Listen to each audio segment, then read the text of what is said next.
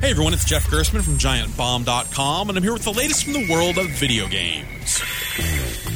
It rolled out with some painful server issues, but now that it's evening out, I'm having a great time playing Rocket League, which is now available on PS4 and PC. It's a soccer game. No, wait, wait, don't let that chase you away. No, come, come back, come back. It's a soccer game, but you're a car. Car soccer.